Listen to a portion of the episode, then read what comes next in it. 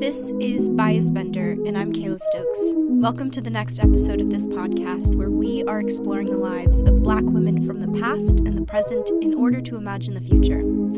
This week's episode is about Marie Van Brittan Brown and feeling safe.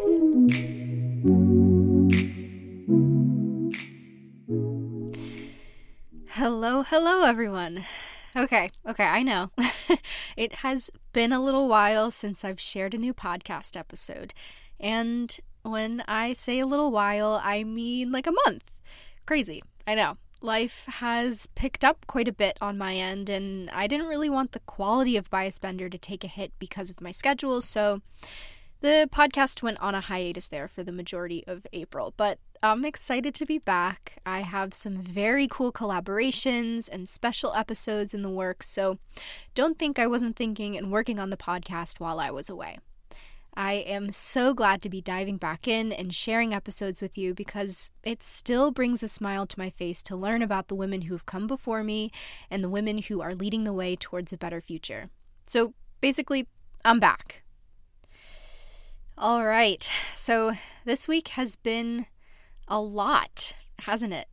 If you happen to be listening sometime in the future, or if you just uh, aren't aware for some reason, the Derek Chauvin trial has come to a close, and for the first time in a long time, a cop is being held accountable in our legal system for, well, murdering a black man.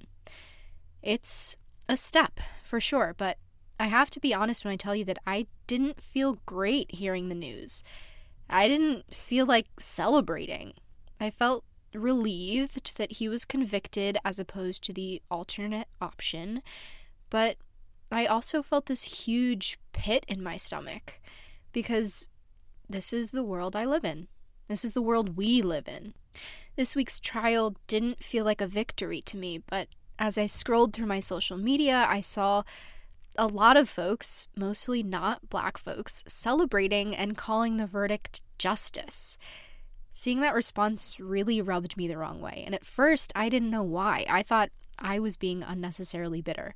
But at the same time, it felt like a lot of people were chalking up the verdict to a job well done, and that's that.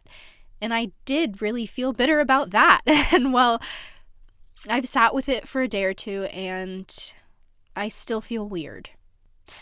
I looked up the word justice. Justice has a lot of definitions, and in some cases, I guess, justice was served. In the sense of the definition, the administration of the law, justice was served. The law put a police officer behind bars for murdering a black man, this time. But the other definitions of the word seem way more important to me right now. Justice, the quality of being just, impartial, or fair. Justice, the maintenance or administration of what is just, especially by the impartial adjustment of conflicting claims, or the assignment of merited rewards or punishments. Justice, conformity to truth, fact, or reason. What I've seen in this case and so many others is the lack of impartiality, truth, fact, or reason. So I don't know how any of the events that led up to the verdict, including the verdict, could be looked at as justice, especially when the verdict doesn't make me feel any more safe as a black person. Wouldn't that be fair? So, yeah, I took Instagram and Facebook off of my phone for the time being. I know we are all just trying to do our best, and sometimes because of that, there's a lot of noise that hasn't been adding anything positive to my brain space. So I'm taking a break and feeling what I need to feel about this past week, this past year, and so much more. I'll be back on the old social medias at some point, but I think I just need space to be bitter right now. And I need to also remind myself that real life has very little to do with what is on my Instagram feed anyway. I don't know if anyone else is feeling this way, but I thought that if someone is, that it would be helpful to know that you are not alone.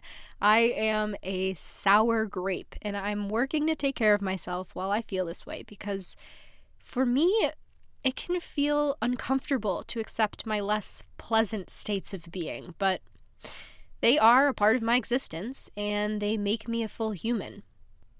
Okay, I may be saying all this to convince myself that it's okay to feel whatever way I feel, but I hope you can also take my self talk as advice if you need it to.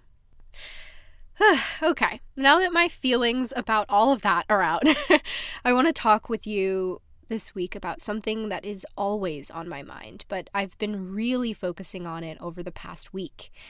And that thing is safety. We've all been seeing so much violence and broken boundaries in the news, it's, of course, in the George Floyd murder case, but also it's in the cases of what feels like the endless list of black people taken too soon, and the rampant epidemic of gun violence and mass shootings that also never seem to stop.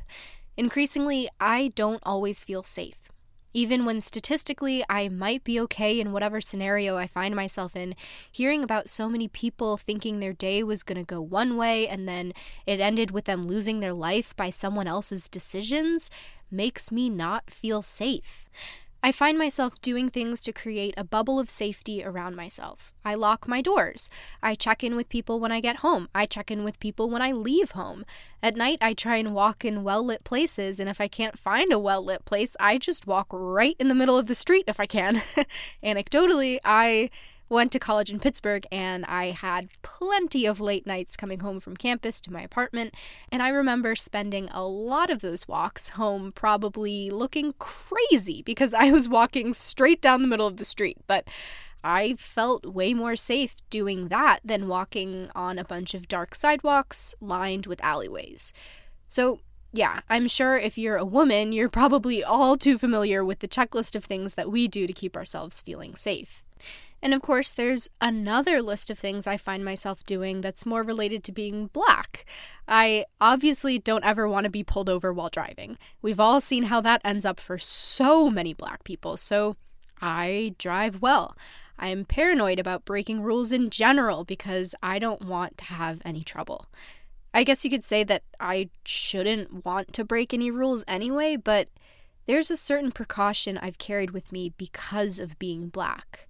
I know that if I mess up, I'm not necessarily going to be treated very well at all. So, crossing my T's and dotting my I's is a part of me protecting myself from the world around me. Now, this week I want to talk about a woman who also didn't always feel very safe in her environment. When faced with that feeling of insecurity, she worked to find a solution that so many of us use in our day to day. Let's dive in and chat about Marie Van Brittan Brown.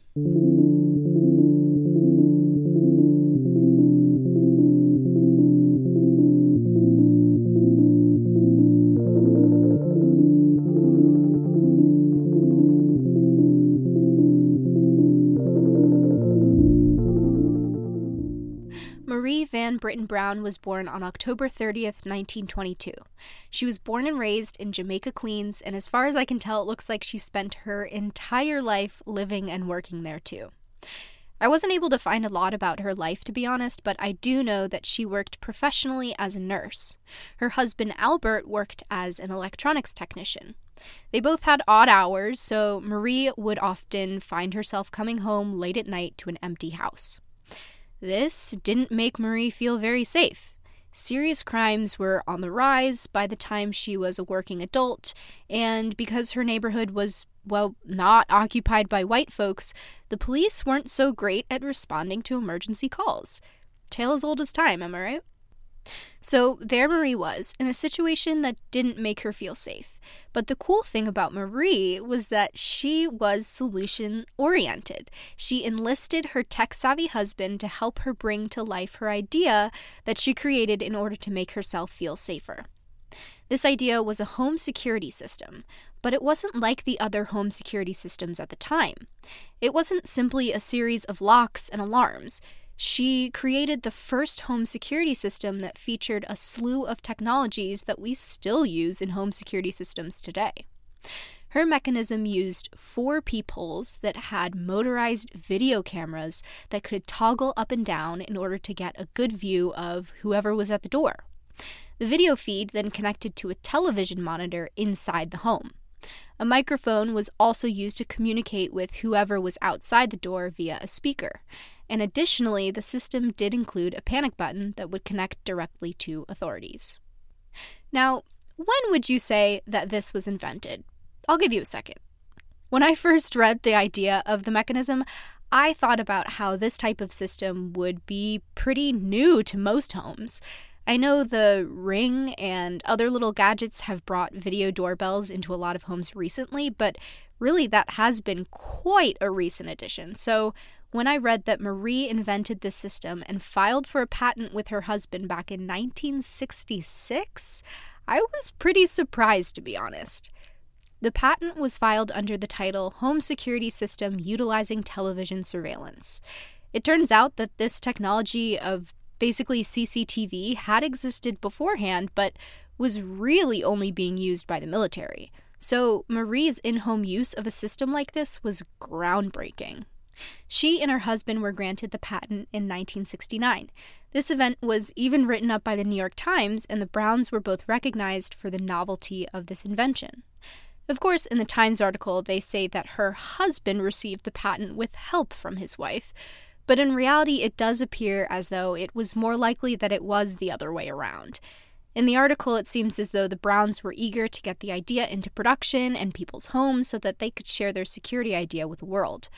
However, I think Marie's idea was a bit before its time, just because of how expensive the equipment would be to install in the everyday home at the time. Unfortunately, that means that Marie and her husband Albert didn't see very much financial success as a result of their patent. But they are credited as being instrumental in the progression of home security and the tech world in general. They are credited on 35 US patents for subsequent home security inventions.